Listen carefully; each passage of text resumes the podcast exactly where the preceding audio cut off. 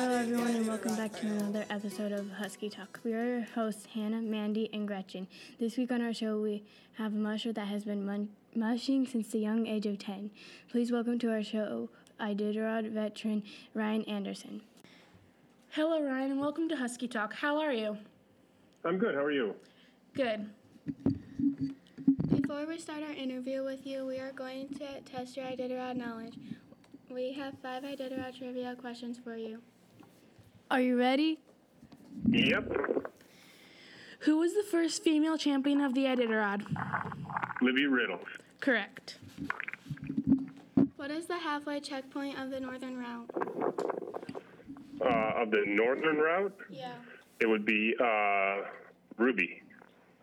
No, it's Cripple. Okay. How many minutes apart do mushers start? Two minutes. Correct. What was used for the very first finish line in the Iditarod? You got me stumped there. I have no idea. The answer is Kool Aid. Oh, in the snow. Yep. Yeah. who has the fastest finish time? Uh, it'd be Mitch Seavey. Correct. Good job on the trivia. You got four out of five. Good. First of all, tell us a little bit about yourself. Uh, well, I'm a journeyman carpenter, and that's what I'm doing right now, actually. Um, and then uh, I've got my wife and I own uh, a kennel of sled dogs, and we have approximately 35 dogs there. Um, I've been running dogs since uh, well since I was five. Um, my first race was in 1992. Um, we've raced all over the United States and Canada.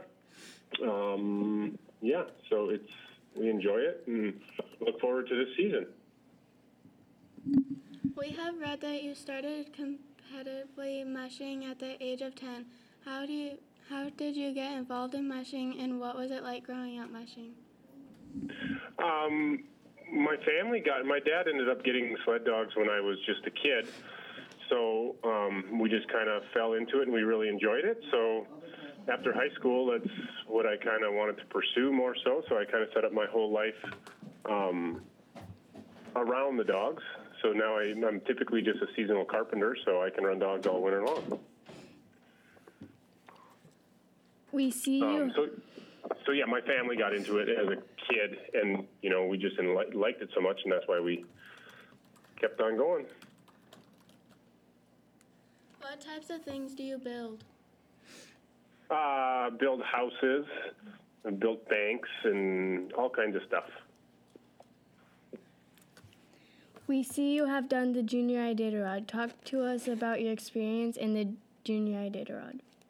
Uh, well, I was uh, a senior in high school, and we ended up uh, flying my dogs from Minnesota to Alaska for the junior Iditarod, and um, I'm still friends with a lot of the mushers from that race um, back in 1999. Um, Danny Seavey, who's the oldest Seavey kid.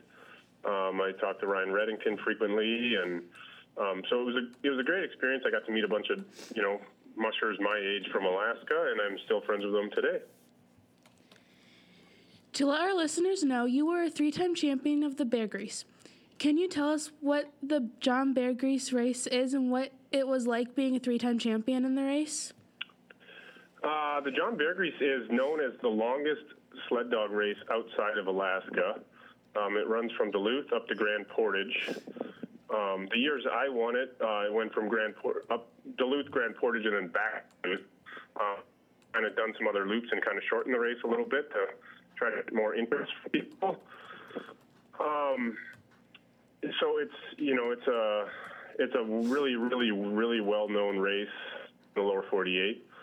Um, usually quite a bit of competition, and yeah, to win it three times is is uh, pretty feels nice. We read that your dogs got sick in the 2017 Iditarod. Can you tell us what you think happened and how you felt about that and what you had to do? Well, it was really, really hard to see because you put so much time and effort and money and everything into getting to the race, and I was just a rookie that year. And uh, so what happened is uh, I decided instead of going up early to get the dogs used to all the viruses and all the stuff in Alaska, I decided to go last minute to hopefully not even be exposed to it and get out on the trail before the dogs would even come around it. So anyway, uh, they ended up getting sick after the first 100 miles, and um, it was a super cold year that year, and um, so the dogs were burning a lot of calories running as well as staying warm, and uh, they were so sick they had no appetite and didn't want to eat, and um, and yeah, so then it just it was just really hard decision to. It wasn't a hard decision. It was just uh, it was hard to see it happen after you put all that work into it. But How many dogs do you have now since 2017? since 2017, Yeah. uh, I still we still got 35 dogs in the kennel. Are you asking how many dogs from that 2017 team I still have? Yeah. Um, I think quite a few. Um, I I'm owner of some of them, but I give because they were an, it was an older team and more veteran team. And there's I think there's five or six of them that are giving rides to a YMCA camp uh, up the North Shore of Minnesota, up by the Boundary Waters. So I got those five, and I think there's seven or eight of them at home still. So that are still running. Talk to us about the Toys to Nome project.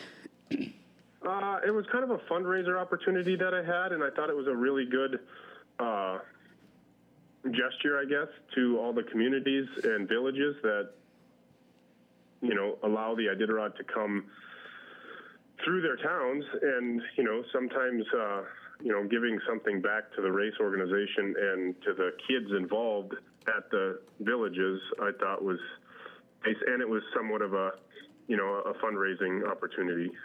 So it worked well. I think I, I can't remember the number. I think there was 2,000 toys, and then even after the race, there was uh, I got quite a few emails and messages, and uh, like the mayor of Nome called me, and so it was pretty cool. That and it went over pretty well for the communities. What races are you planning on doing this season? Uh, we're signed up for the Gunflint Mail Run. Um, and we're signed up. There's a new race in Lake Minnetonka down in, the cities. I'm signed up for that one. We'll go back to the UP 200 in Marquette, Michigan. And my wife and I are still uh, discussing about bear that because uh, we got a young kid, so it's hard for me to get away from a period of time. So until the kid gets a little bit older, it just makes it a little more difficult. So um, we're hoping to go to Beargrease, but we'll wait and see too. So, Talk to and us. then I'll probably end up going to the Copper Dog 150 in in Michigan also. Talk to us about what training is like for you. Uh, training is what I typically do first thing in the day. Um, so I have two teams, and I run. Uh, I run a team every day, and the dogs go every other day.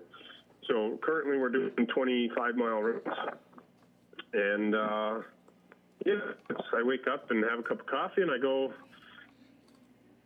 feed the dogs, and I clean up after the dogs, and then we get ready and we go for a run. The next part of our show we call Would You Rather. We are going to give you two choices and you choose between which one you would rather do. Be a Okay. musher or a carpenter? Oh boy. If I could make enough money being a dog,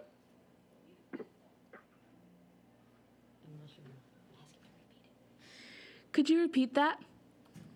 uh, if I could make enough money being a dog musher, I would be a dog musher. Snow or rain? Snow. Iditarod or the beargrease? Ooh, both. Hot or cold? Cold. Run the Iditarod in the earlier years or run the Iditarod in the future years? Uh, probably future. We are going to ask all of our guests this next question. Who are three Iditarod related people you think we should have on our show? Ryan Redington, Nathan Schroeder, and uh, hmm.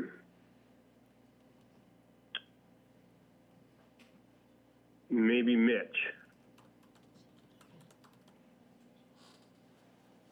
Last thing, what is your go to song? My go to song? Yeah. Uh, I forget who sings it though. Uh, "I Have a Tiger" by uh, Survivor, I think.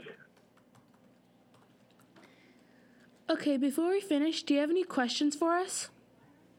Uh, no, actually, I don't. I mean, I guess I don't. I don't even know where you guys are from. You're Tennessee or We're from Iowa. Iowa? Okay. Thank you for And what taking, what age are you guys? We're all 12. Twelve. Okay. thank you for taking time out of your day to talk to us. Have a great rest of your day. Well, I appreciate it. Thank you. Special thanks to our guest Ryan Anderson for being on our show this week. Subscribe to us on iTunes and tune in next week. We would also like to give credit to Hobo Jim for our theme song, the Iditarod Trail song. And now enjoy a clip from Ryan's favorite song, Eye of the Tiger.